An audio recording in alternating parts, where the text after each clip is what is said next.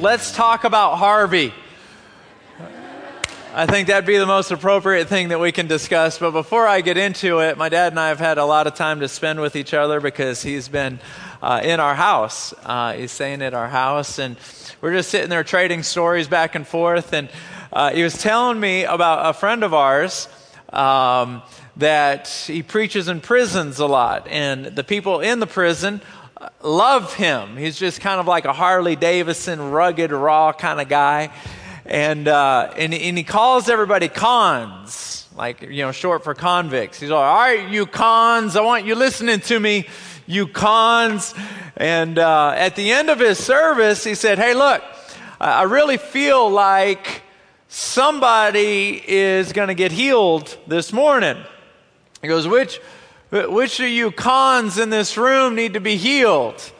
And uh, some people came down to get prayed for by him. And and uh, one of the, the, the guys said, Well, well preacher, um, uh, I'm concerned about my hearing. I'm concerned about my hearing. And so he took his two fingers, the preacher took his two fingers, sucked on them, and stuck them in the guy's ears and said, In Jesus' name, hear better.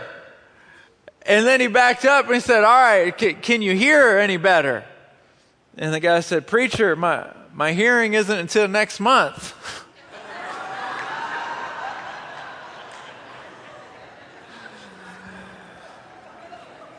Sadly, that's a true story.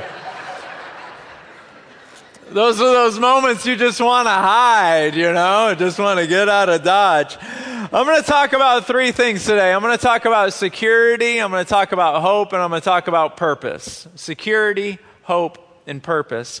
Um, you know, uh, I, I, mentioned this earlier that this storm, this, this hurricane uh, that came to town, it has affected everybody. Um, it either flooded your house or it flooded your loved one's house or your friend's house. It has affected everyone. And for most people, um, they did not have uh, flood insurance, or you did not have flood insurance for most people, which means it's going to set them back weeks or set you back several weeks, maybe several months, for many Houstonians, several years. It's been just a devastating, devastating flood. And um, uh, it's, it's moments like these where we have to back up and just breathe and um, sit down and, and regroup. And, and I feel like the Word of God gives us three things to consider. And it's security, our security, our hope, and our purpose. There's a proverb that reads like this The wealth of the rich is their fortified city. They imagine it a wall too high to scale. The wealth um, of the rich. Now, you may not consider yourself to be rich, but uh, I've got some places in this world I can put you on a plane and take you there. In fact, I can just walk you down the street and, uh, and show you some families that uh, don't have anything. Uh, in Guatemala, uh, there saw children with toys that are just sticks. That's those are their toys, uh, just sticks. And so you, all of you, are rich. Uh, but what the Bible says is is that the rich imagine that their wealth is like a great wall. It's a wall. And, and what it's saying is, is that people have a tendency to view their income, their finances, their money, their job as a way to build a wall, a fortified wall to protect them. And, and when you have a job, um, depending on how much money you make or how much money you have left over, I should say, um, a lot of problems are solved just by grabbing your wallet. When you're hungry, you solve that problem just by grabbing your wallet. You need gas, you solve that problem just by grabbing your wallet. You need a home, an apartment, uh, a house, you solve that problem just by grabbing your wallet. And so, what we begin to believe is the more we have in our wallet, the more we have in our bank, the bigger the wall is around us. And at a certain point, we begin to think the more money we have, the more resources we have, the safer we are. Because a problem this big can be handled with this amount of money. A problem this big can be handled with that amount of money. And so, what we try to do is we try to build a wall of security with a certain amount of money to where we can solve any problem that there is with our money. And, and what this proverb is saying is that it is that is in your imagination. It is in your imagination to believe that you can build a wall with your wealth that can protect you from any threat.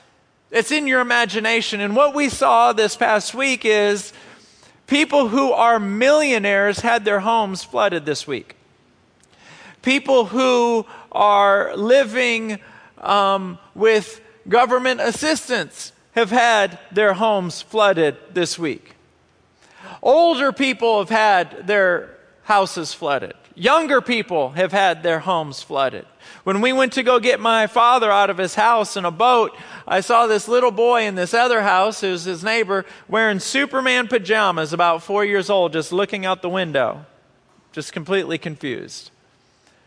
And his house was five feet flooded as well. And I just allowed my imagination to go, and, and I'm, I, I can just imagine that little boy hearing his father or his mom or one or the other either fighting with each other, because when you have that level of intensity in your life, you have a tendency to just lash out. And here this little boy is looking out the window and they don't know what to do. Um, my father lives in a decent neighborhood, but it doesn't matter. No house, no wall, no one, regardless of how much money they had, was safe from this storm. If you were not flooded, you were spared. It had nothing to do with how much money you had. And here's the reality the Bible is saying this there is no wall that is so high that you can remain protected. Maybe it's not a flood we're talking about this morning.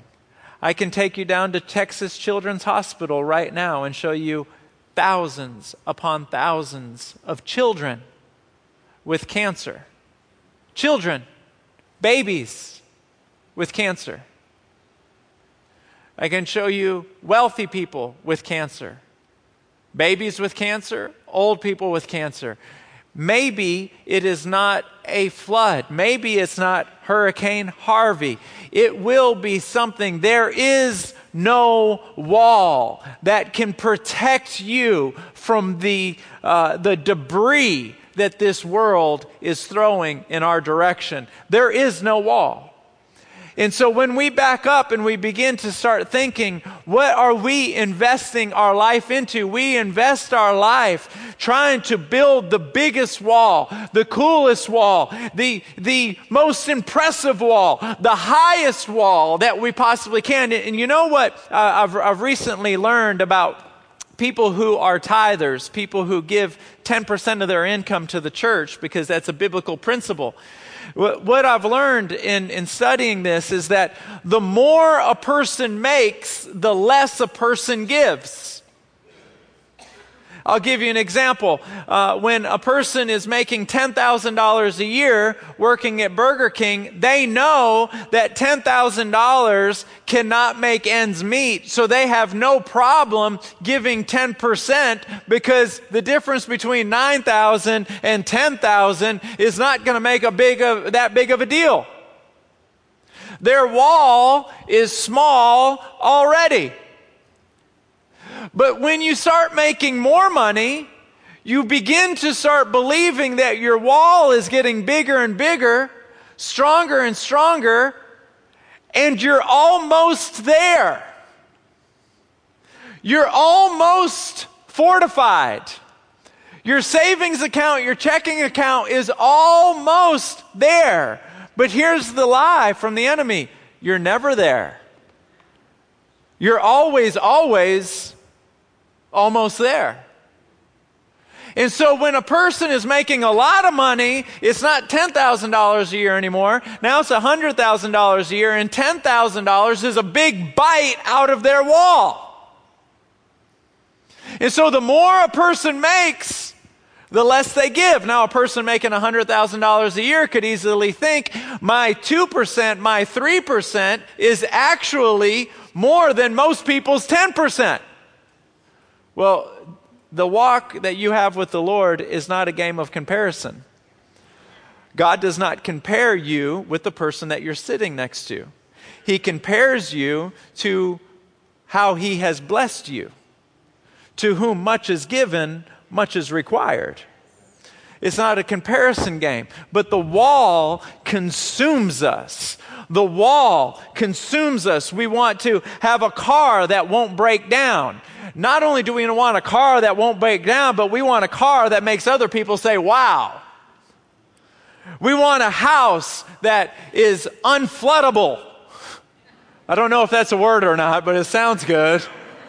It's unfloodable. We, we want a, a, a, bank account that is not only going to keep us safe, but we imagine uh, this, this can hold us, this wall could hold us for, for six, I've got a six month emergency fund. Look at my wall. And we get consumed with our wall. And it's in moments like these where we realize there is not a wall high enough. There is no wall high enough. And so the, the first point that I want to mention is security. The second point I want to mention is where our hope is. If there is not a wall that's high enough, where then do we put our hope? Uh, the definition of hope is, is, a, uh, is an expectancy for something in the future an expectancy. If, if you have no hope, you will find yourself being depressed. And I am a person who has fought depression most of my life. And so I know what that feels like. Depression still comes to my door on a regular basis. I don't want to give you the impression that it is no longer a battle that I fight, because that would not be true. It is still a battle that I fight. But I realize that when I am depressed, it is only because I don't have an expectancy, an excitement for the future. That's why the Bible says that He will give you a hope and a future. In other words, he's saying, if you don't have an expectancy, an excitement for the future, it's because you are looking at your wall and you don't like what you're seeing and your hope is low. In other words, it sounds like this. I would have figured I would be further along at this point in my life, and because I'm not, I am now depressed. I look, am I talking to anybody here? Is anyone getting anything out of this? I look into the future and I am seeing myself at this pace. And if I stay at this pace, my future doesn't look much better than my present. And if you've ever wrestled with depression, you and I just connected. And the Lord backs up and says, You don't have hope because I'm the one who gives hope. I can make a direct correlation with my level of depression and my level of prayer. It is a direct correlation. When my prayer life is on fire, I can't even spell depression. Which I don't know that I could spell it anyway, but but when when I am too busy looking at my wall, I got to mow the grass. I got to take care of the kids. I got to come to work. Isn't it amazing that a preacher can work hard and forget to pray? I know what you're thinking. What, what's more important than praying? You're a preacher, my gosh. Let me say it back to you. What's more important than praying? You're a child of God, my gosh. I could have not put gosh in there, I'm sorry. But here's the thing we get consumed in it. And where is our hope? You know what the Bible says about hope? Watch this.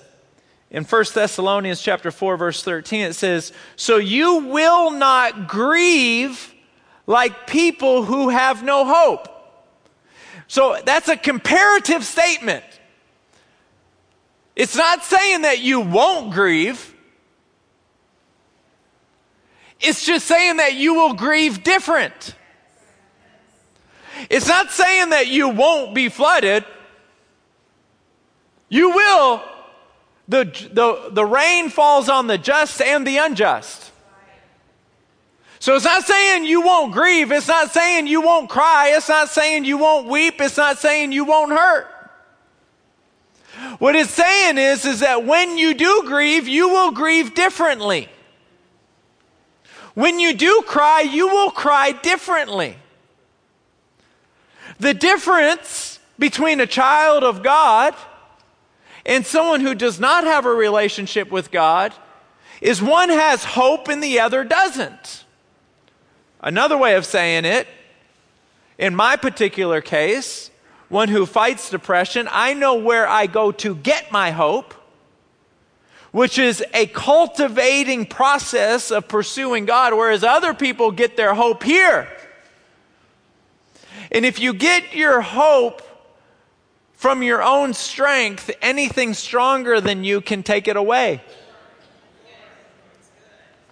And so here's the thing when people wrap up their hope in their, what they're doing and what they're receiving and who they know and their status, all of that can be taken away. But when your hope is tied up in something outside of this world, nothing in the world can take it. Are you with me? And so, when something happens, the Bible says you will pray, you will weep, and you will hurt differently because you know that this is not the end of the story. You know in your heart, this is bad.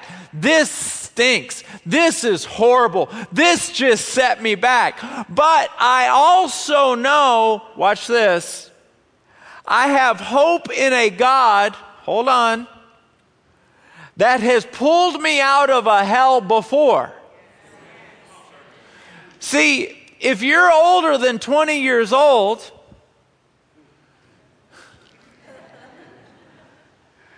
This is not your first storm. And I'm not talking about Harvey anymore. If you have lived any life at all, if you got any gray hair or any wrinkles at all, then you have been saved from a horrible season before. You have lost it all before. Eh, I know that I'm going to force many of you to be transparent, but raise your hand if you have ever lost it all. My hand is up. Raise it really high and don't put it down. Now look around the room. About 40% of this room just raise their hand. You've lost it all before. We have had our heart crushed before. We have been through seasons of devastation before. I'm not talking about Harvey anymore. We have been in seasons of no hope and despair before. Am I talking to anybody here? The same God that got you out of those seasons before is still ruling the world today. And so when we weep and we cry, we weep and cry differently. Not that all of a sudden it's like, oh, I'm so happy I just lost everything. My dad lost everything. He lost his cars. And you go, why didn't you evacuate? He didn't have a chance. He looked out his window and he was like, oh, the water is in my front yard. Oh, I hope I don't flood. And he goes to sleep. He wakes up at three o'clock in the morning to go pee and went, True story up to here. And then by the morning, it was up to here. Cars gone. Couch is gone. He took his master bed and spun it. It's a true story. He spun it just like that. When we pulled up in a boat to get him, his headboard, I am not lying, his headboard was floating in my direction. I was like, Are you kidding me right now? And then the other thing is, I said, Hey, Dad, you know when you ask somebody a question you think you already know the answer to? I said, Hey, Dad, did, did you uh, turn the power off on the house? He's like, No. I literally thought, This is goodbye. This, this is how I go. Everybody wants to know how you go. This is how I go. I'm standing here with a headboard bumping into me in a garage and this is how I'm going to go. I'm going to, you know, this is how it's going to happen. Um, and, and I got this arrangement with God because I'm supposed to go like this. That's how I'm supposed to go. Anybody want to go like that? I just want to be sleeping. That's that's, that's how I'm supposed to go. And here I am. My dad's going, he goes, Oh, let me turn it off right now. And he walks over to his board and he's like flipping it. And I'm like,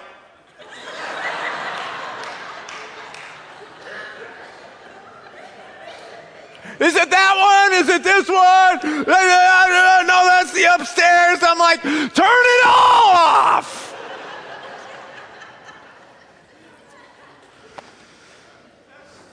There's a, a, story he used to tell me called uh, Brer Rabbit, Brer Bear, and Brer Fox. Anybody know that story?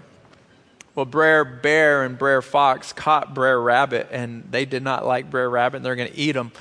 So they tied him up and they put him above a fire and they were going to cook him. And the Brer Rabbit said, You can eat me, you can burn me, you can do whatever you want. Just don't throw me in the briar patch. Whatever you do, don't throw me in the briar patch. There's a big, like, you know, a big mound of like thorns called the briar patch. And so Brer Fox and Brer Bear looked at each other and said, Well, let's throw him in the briar patch then. And so they grabbed him by the ears and they grabbed him and they threw him and they threw him in the briar patch. He landed in there and all of a sudden they're listening. And Brer Rabbit starts going, ah, he goes, I was born and raised in the briar patch. How many of us was born and raised in the briar patch? I've been through hell backwards. I know my way around here. I've lost it all so many times I can't even count. I know what it feels like to not have any money. I know what it feels like to be depressed. I know what, I, I know what it feels like. This is not my first rodeo. Are you with me? We've lost it all before. My neighbor, his house is closer to Spring Creek than ours.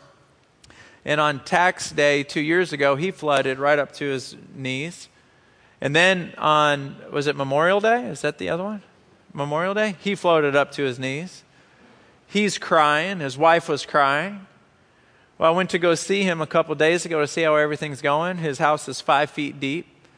He's leaning up a brick against a brick wall telling jokes. I'm like, bro, you just lost everything. He goes, I've been here before. I'm not trying to say it doesn't hurt, but we weep different. Last and final point is purpose. Is your purpose in life to build the coolest wall in the neighborhood? Is this why you live? Is this what is this where you put all your time, energy and effort is your wall? that your social status is the most important thing to you? Your house, the size, how many commas you have in your paycheck? Is this the most important thing to you? Because if it is, it just takes one storm. One. Let somebody get sick in your family. Let a storm come. What's your purpose? What is your purpose for living? Why are you on the earth? What is your number one assignment? What is the number one thing you have to do? And I'm going to tell you the thing that is most important to you gets most of your attention. Now, you may say that something else is most important to you, but you're lying to yourself. Your attention. I'm not talking about your time, I'm talking about your attention. There's a man named Isaiah in the Bible who was standing in the presence of God in heaven, and he overheard a conversation. God was not talking to him and he heard God talking. But God knew that Isaiah could hear him talking. And so he he's talking, and let me just fill in a blank because the Bible doesn't say who he was talking to. So let's just say he was talking to angels. And and there was a problem on the earth, and he needed to send somebody to deliver a message. And, and so he says to the angels, Who shall we send?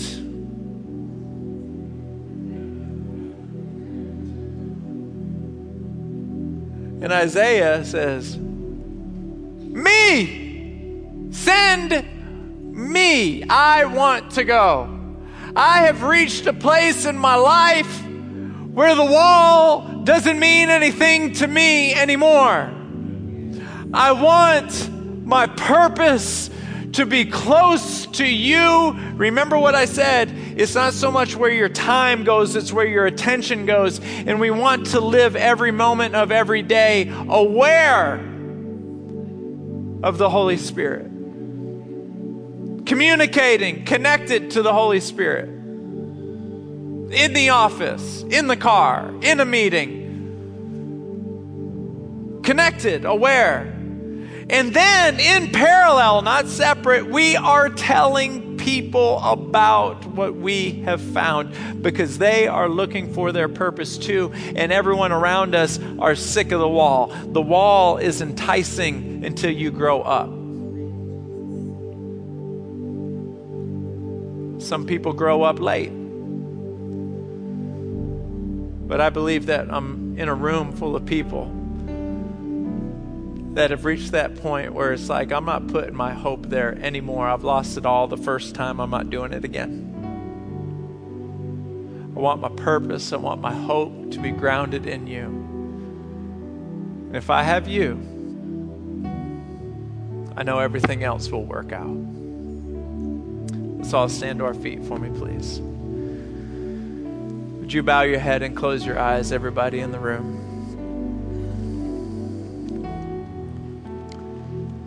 If your heart were to stop beating in the next five minutes, are you 100% sure you know where you'd spend eternity? If the answer is no, nobody's looking around, but I promise you, everyone in heaven is watching. The answer is no, would you just raise your hand right now and saying, My life is not ready, my heart is not ready, but I want to get ready right now. I want to get ready right now. Hands are going up all over the room. Can we all just raise both hands as a sign of surrender? And let's say these simple words out loud Jesus, I'm sorry for my sins. I need you in my life. Please forgive me. Draw me close to you.